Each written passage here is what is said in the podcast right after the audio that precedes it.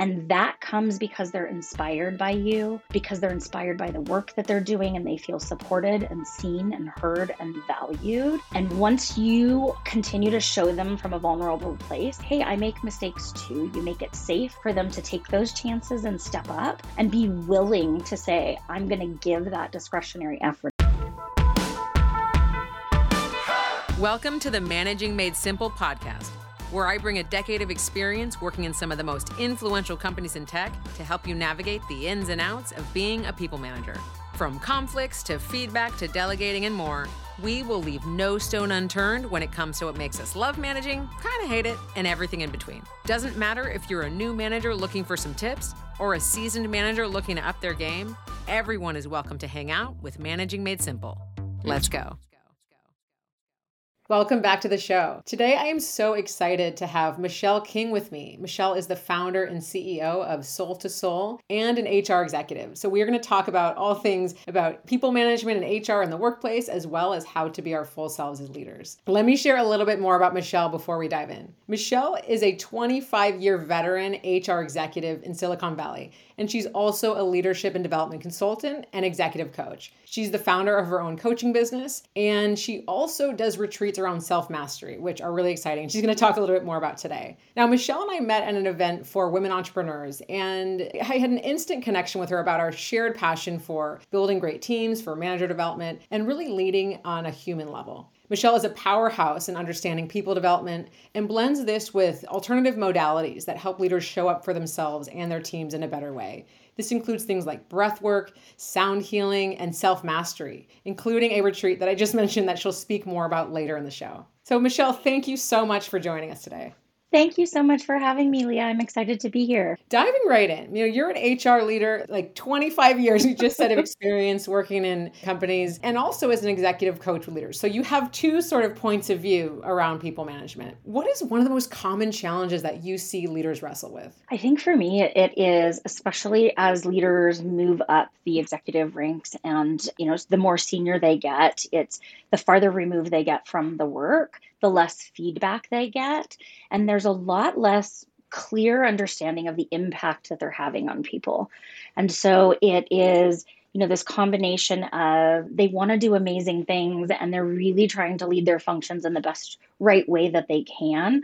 But because no one's giving them feedback and because they're not working on that personal and professional development, it becomes really hard to understand how they're affecting the teams beneath them and then how their managers are affecting their teams based on their leadership skills. Absolutely. I mean, I hear the same thing in, in my workshops with teams, managers saying, you know, when I get to a certain level, I feel like nobody's telling me the truth anymore. People are just telling me what I want to hear. And it does such a disservice because we have our blinders on for knowing what our teams really need and how we're showing up as leaders. So I could not agree more. And I'm curious, you know, what are some of the tools that you've used to help people have more visibility into how they're showing up? Well, we have this amazing tool, which I know you know a little bit about because you've had an opportunity to do. And it's an assessment that I really love called the H B D I. And it stands for the Herrmann Brain Dominance Instrument. Part of the reason that I really love this tool, both for individual leaders as well as teams to really get to know how each other work, are it's not a personality-based assessment. It really is how your brain functions, the order in which it processes information, and gives you a good sense of how you show up, not just in times of, you know, things are going well and you're doing all the right things, but when you are in stress, which sometimes really changes the order and that processing for your brain. And so if you think about teams as a whole, right, everybody shows up, they all are coming from their own unique space. They all have this very unique thinking style, preference, and dominance. And the goal is to get a really whole-brained approach to solving problems and to making teams more effective and to make leaders more effective. So really knowing and understanding themselves, and this gives them a great opportunity to see how they show up when they're in stress and how that might look differently for their team, but also then a really good opportunity to see what works for their team, what motivates their team, and how they all work together. It's been such an effective tool for me over the last, I've been doing this for almost fifteen years. So something that I really have seen land and work with teams across the organization. I love that. And and one thing that really stood out as when, when I did a session with you around this was you shared about how this really comes into play in group dynamics, especially around making decisions. And in the startup world where you work, where you have certain types of, you know, I guess, defaults for how we process information that often are in the room and others aren't always represented. And so share more about how this understanding this helps us build more inclusive leadership teams. Absolutely. One of the things that we look at when we do the H B D I for teams is that kind of how you show up every day and then how you show up in stress. And what we find when we look at a team kind of scatter plot is that they tend to move to the outsides of the circle, or they tend to move outwards from where kind of everybody, when things are going well, everybody's moving at the same place. We have people who sit in all four quadrants and are really doing lots of good work together, utilizing their whole brains, and everybody has an opportunity to think and act the way that they want to. But when we get into stress mode, what happens is people go to those defaults. And sometimes what that means is, especially with, I see on a lot of executive teams, right? You end up with one quadrant or two quadrants that are underrepresented. And what it means is that we're kind of coming to that quadrant very last in things like sales, marketing, product development, people, right? And and looking at things from a very different perspective because you're sitting on the other side of the quadrant and not really focusing on that. If we don't have someone who sits there, or we have maybe one person on the team who sits there who feels uncomfortable and doesn't feel like there's a lot of trust and safety to be able to speak up and say, hey, I think we're forgetting things that happen in this quadrant that we need to really think about, then those things get missed. And that's where we end up with unhappy people or processes that don't land or uh, really great ideas that don't actually come to fruition because of how much time and, and effort they take. And so it's really important as you think about building out teams, and most especially executive teams, that you're thinking from this whole brain perspective and that you have all the voices in the room willing to be heard, and that you've built that trust as a leadership team to have people speak up, disagree, commit, and then make sure that you're representing kind of all ways of looking at problems. Yeah, I love that. And I think one of the aha moments for me in diving into this was really understanding, you know, this is a tool to to have more empathy for other people and understanding, hey, it's an influencing strategy as well. I think both the empathy side, but, you know, understanding, hey, if this is someone else's, you know, way of processing information, this is how I need to frame it to communicate with them better and to have that land. And I mean, what a tool for, you know, getting people aligned around a strategy for making sure people feel seen and heard, as you said. And I'm curious, what are some of the other aha moments that folks have had as you've shared this tool? It's always interesting to me when people get their H B D I results, because I, in the fourteen years I've been doing this, I've not had any people who were like, nope, totally not me. It actually gives a language and a voice to what you likely already know. You've probably been given feedback about, especially how you show up in stress. And it's a really great opportunity to say, right, this is now I know and understand why that happens in those moments. And here are some ways in which I can get myself out of that. But to your point, you know, I think it's important for us to all know ourselves and really have a good understanding of our impact and how we show up. But it is so important when you think about influencing or that cross functional communication, right? And where you have challenges with people who are struggling to have good communication or to make decisions together, very likely they sit opposite each other on the H B D I.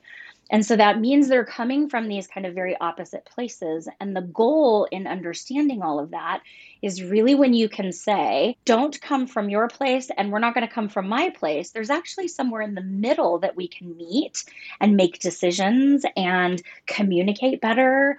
And when leaders have those moments, especially with someone who's been challenging for them to work with or to communicate with, and we can set a really clear understanding of, this is a better quadrant to start from. This is a better way of approaching conversation that's neutral for both parties. I have so many leaders who can resolve confrontation easier, who are able to very clearly communicate with other people that they were before finding very challenging. And it helps with things like when you say, give me an executive summary. If you know where the executive's coming from, that's where you start, and you meet them where they are very quickly.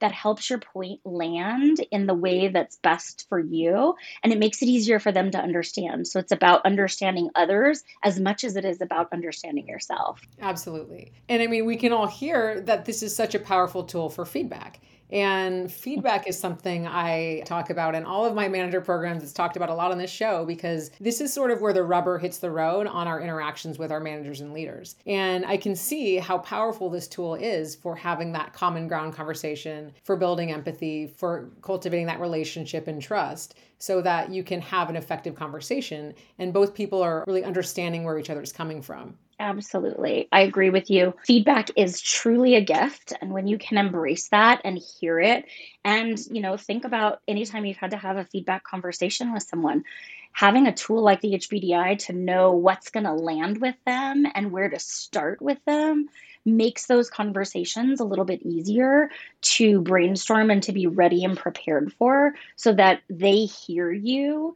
and they're able to make the change that you want, and they're able to hear the feedback that you're delivering. Yeah, exactly. So give us a window into what are the four quadrants so that we can imagine where maybe we guess that we land. And then I'm going to put a link to the assessment in the show notes and how folks can work with you to dive into that assessment, so that I think it's a fun exercise. I know we did this in the training you ran. First, you guess which quadrant you fall into, and then the assessment shows how close you were. But then again, as you said, under stress, maybe it's a whole different ballgame. So what are those four quadrants? Yes. So we do have four quadrants. The first A quadrant is Is, or we call it our blue quadrant. This is where our analytical self lives. This is where we approach things by how much time, money, effort, energy they're going to cost us. We do a lot of research and we develop ideas based on kind of what we know and what's happened in the past. You then have the B quadrant, which is where our green quadrant sits. And this is really that planning place. It's the safekeeping. It's the practical. I'm creating a plan of action. This is where people really like to be timely, and they want to understand exactly what the next five things are that they need to do. You have the C quadrant, which is where all of our feelings are in that red space. And this really is about, how do we collaborate with people? How do we partner with others? How are people feeling about this? How do I teach this? And what is my intuition telling me? And then we have the D quadrant, which is our yellow quadrant. And that really is about ideation. It's about risk taking. It's about stepping outside of the box and willingness to look at the world in all kinds of new places and new ways. And so it's important to know that we all think in all four quadrants. We just have a pattern. We have a dominant section where we start, and we have a pattern in which we go around the four quadrants. And so it's really, everybody thinks with all four quadrants, but it is the order. Your order is very unique to you. And especially in times of stress, while you may have one normal pattern when you're not in stress, you may have a very different pattern when you are in stress. And so that is where you get a really good sense of kind of what's going on with you. Yeah. I remember I was more in that green, I think, the sort of getting things done planner mode, but then in stress, I lean more into the red of, what about the people? We got to take care of the people, which, as you called out, it really lines up with exactly why I do this kind of work, which was funny. And I think one of the reasons that drove me to want to do this kind of work around team development and team workshops and programming really at scale, because we're all under stress right now. And I was really destined to be able to support that in a bigger way. So as Michelle said, it's never wrong. It gives you more of a language to understand. And I think what I found as I looked at my assessment, now knowing that I go to the people side when I get stressed, how do I communicate that back with leaders who maybe go towards back to the process or back to the vision or back to the results? How do I connect the dots there? And this has already become a really powerful tool for me in communicating with my clients, with the folks that I'm working with, because I understand now I have to use the language that lands with them. And it may be very different than my default. And it explained why I had some frustration in the corporate world when I'd say, hey, you know, things aren't working because people aren't getting along, people aren't being seen and heard, and potentially folks were coming from a place of just got to get the work done, focus on the work first. and why there was disconnects there. So it's such a powerful tool for, as Michelle said, understanding yourself, your group dynamics, and then influencing others. Yes, I love it. It has been such a powerful tool in helping executives and leadership teams really get to know themselves as well and how they work really well together, and be able to give a language to when there's friction, like what's happening there, right? So it's not anybody's right or wrong or not good or bad. It just, it is. And this is how we think. And really having an understanding and a foundation for that, it makes things so much easier. Yeah. And so in that context, you know, there's so much change and uncertainty and, and all of this happening right now. There's layoffs happening and, and recession. What do you recommend for leaders in, in helping make change and transitions easier? And, and potentially if they understand this composition of their team, where that might play in? Yeah, there is so much change happening in the world. If we think about it over the last three years, it's been nothing but constant change, and it continues to evolve now, and things that we've never done before. So what I would say when you have a tool like the H B D I to lean into is making sure that you do speak to all four quadrants when you're managing change.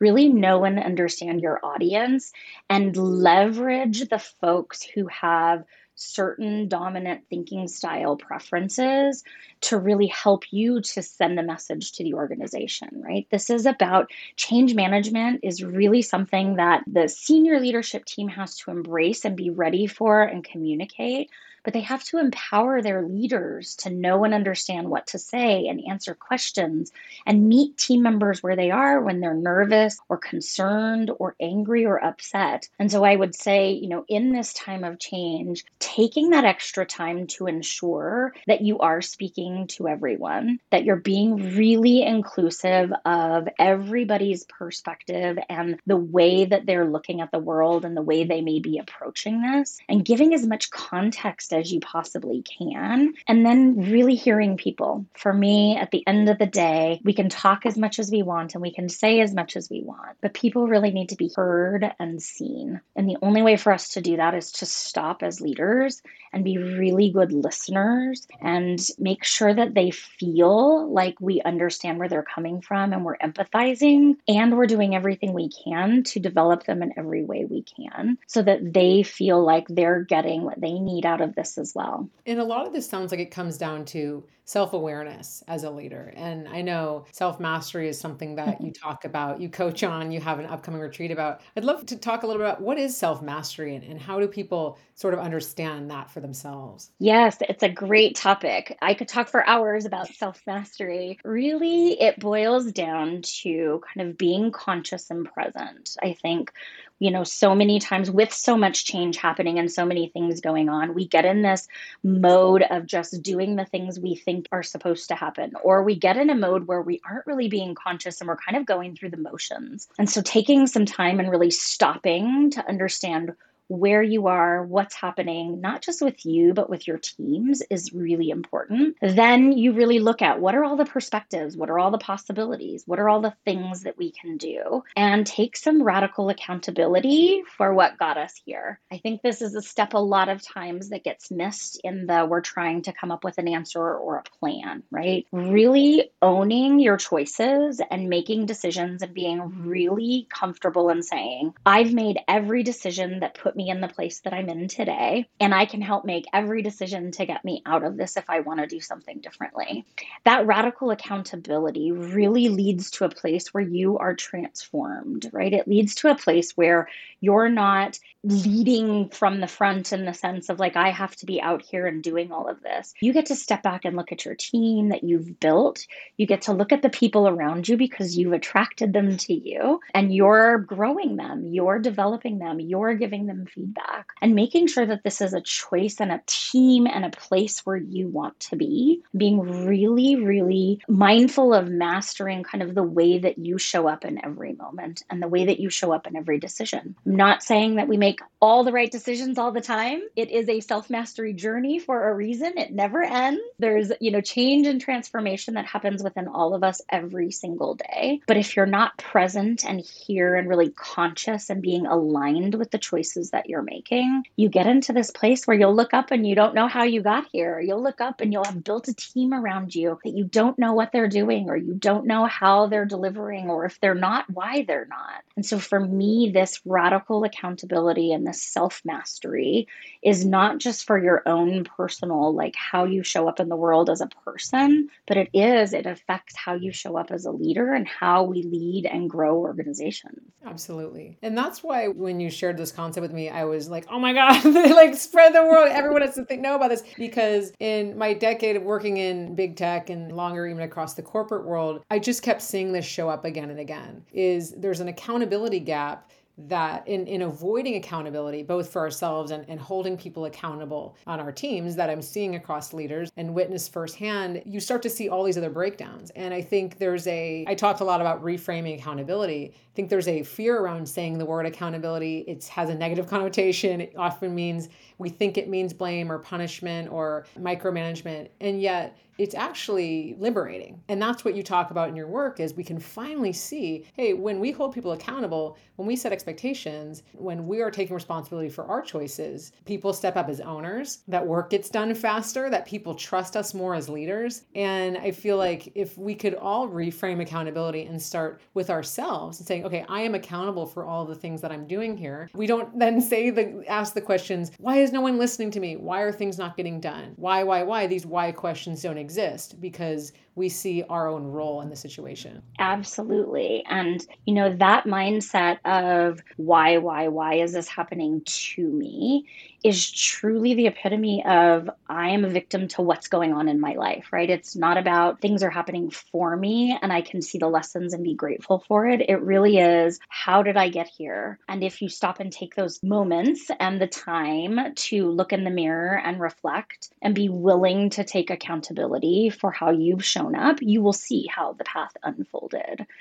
I think the other big piece of that is, as we think about accountability and inspiring that for our teams, when you start taking that accountability personally and you're willing to be vulnerable and share it, you build trust with people, which is the foundation for any organization to be able to be successful. You give people space and psychological safety to be able to disagree and commit, right? And you can get them to really buy in to what you're building, the vision and the values and the mission that you're trying to accomplish. And that creates this internal accountability for themselves. So it's less about you holding them accountable and more about you inspiring them to want to be accountable, to deliver that, right? They want to show up as amazing because they have skin in the game. The ultimate, you know, I've been doing this work for twenty-five years, and the ultimate thing that we're always looking for is discretionary effort. It's not something you can ask for. It's not something you can demand. Discretionary effort comes from people wanting to give you this whole part of themselves that is above and beyond anything you could squeeze out of them in any amount of time. And that comes because they're inspired by you, because they're inspired by the work that they're doing, and they feel supported and seen and heard and valued. And once you continue to show them from a vulnerable place, hey, I make mistakes too, you make it safe for them to take those chances and step up and be willing to say, I'm going to give that discretionary effort. I'm going to give that extra fifteen, twenty, twenty-five percent of my brain space and my creativity and kind of my energy to making this even better, because I am invested in my soul. And that is what creates amazing companies. It's what creates amazing products and cultures. It's that really that special secret sauce that you can't require. You can only inspire. Yes. Oh my God. I love that so much. And to everyone listening, this is the way we do more with less. Literally, right there, that discretionary effort. Because when we are feeling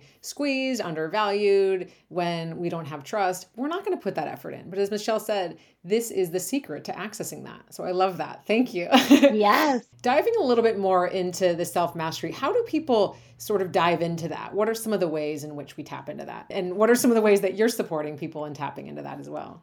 Yeah. So I think, you know, coaching is always a super important part of this, right? Um, the work that I'm doing around self-mastery, you talked a little bit earlier, and I'll tell you more about the retreat that I have, is for, you know, folks who are at a place where they've done some of that work, right? There's a willingness to see and understand that you have a part in how you're showing up. There is a lot of people I'm talking to right now, kind of this, I'm doing all the things and I've gotten to this place that I think is what success should look like, but I know there's more. I don't feel like I'm doing enough. I don't know what's next, and I can't figure out where to go from here. And so there's this willingness to say, I have to get uncomfortable in order to jump into that next version of me and, and jump into what is next and the impact I truly want to have in the world. And so I think coaching is the first place to go, right? If you're just starting with this work, if you're really leaning into learning more about yourself, your impact, how you show up and the kind of leader you want to be, you find an amazing coach. You find someone who can help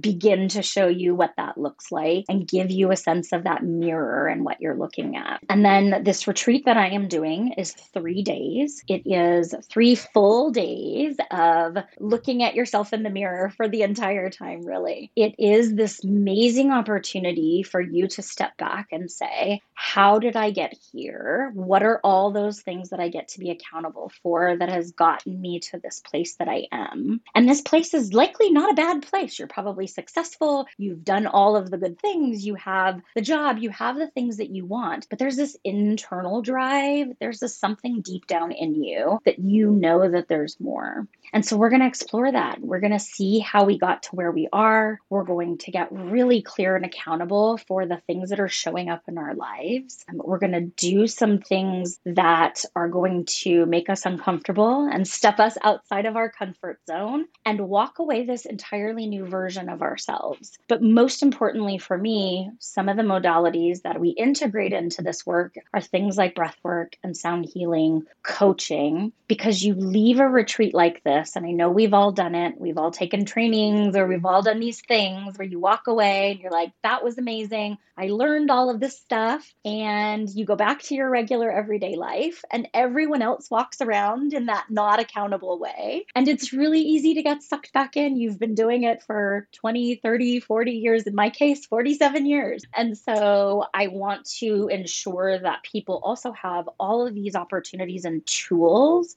to practice what it looks like, to talk about what's working and what's not, and how we integrate life back into you maintaining that kind of transformation that you're going to have out of the three days. I love it. And it sounds like you have them in, you're doing three more retreats this year, April, July, and November, fall timeframe. Yes. Okay, awesome. And there's a few spots for April. I'm going to be joining in July. So if folks want to meet, I'll be there. And then you can learn more. I will put in the show notes the links to learn more and sign up. Thank you. Well, anything you want to leave our audience with before we wrap up? I would say the last thing is truly embracing just where you are. There is no good or bad. If we can really approach the world from a place of perspective, from this place of I am where I am now today because of my choices, right? I'm accountable for that. And I'm grateful. Like, I really like myself. I love who I am, and I have made a ton of mistakes. And so if I can see the value in all of those, if there's nothing else you take away from this, it is pre practice gratitude every single day. Practice gratitude for the lessons you've been taught, for the things that have worked, sometimes most importantly for the things that haven't worked. I know on your show, Leah, you're talking about good managers and bad managers, right? Sometimes we learn more from those bad managers than we do from great managers. And so looking at that as a lesson, if you had no idea you only had amazing managers your entire life, you would not know what you want to aspire and do differently. You would only have kind of this baseline of good. Instead, you know what you don't want to do, and you get to develop yourself into how you want to grow and be as a leader. And that comes from this place of being really present and then grateful for everything that showed up for you and what you're learning from it. Pull the lesson from everything. Thank you so much. Love that so much here. H B D I, feedback, self-mastery. I will put links to everything in the show notes. And thank you so much, Michelle. Always so, so wonderful to talk with you about all of this. So good to see you, Leah. Thank you for having me. In the workplace right now, we're all feeling stuck. Managers are burning out, employee engagement is on the decline, and women are leaving the workforce at record numbers. And if you have a small business, you're wondering, when is the right time to scale? The good news is you do not have to solve these problems alone. If you're looking for tools to better support your managers, finally improve those employee engagement scores, retain that women talent you worked so hard to attract, or make sure that in your small business, everybody's on the same page about how to get things done, then my programs were designed for you. Reach out at hello at leah garvin dot com and we'll chart the course to building your best possible team. That's all I have for today. Thank you so much for tuning in to the Managing Made Simple podcast, where my goal is to demystify the job of people management so that together we can make the workplace somewhere everyone can thrive. I always love to hear from you, so please reach out at leah garvin dot com or message me on LinkedIn. See you next time.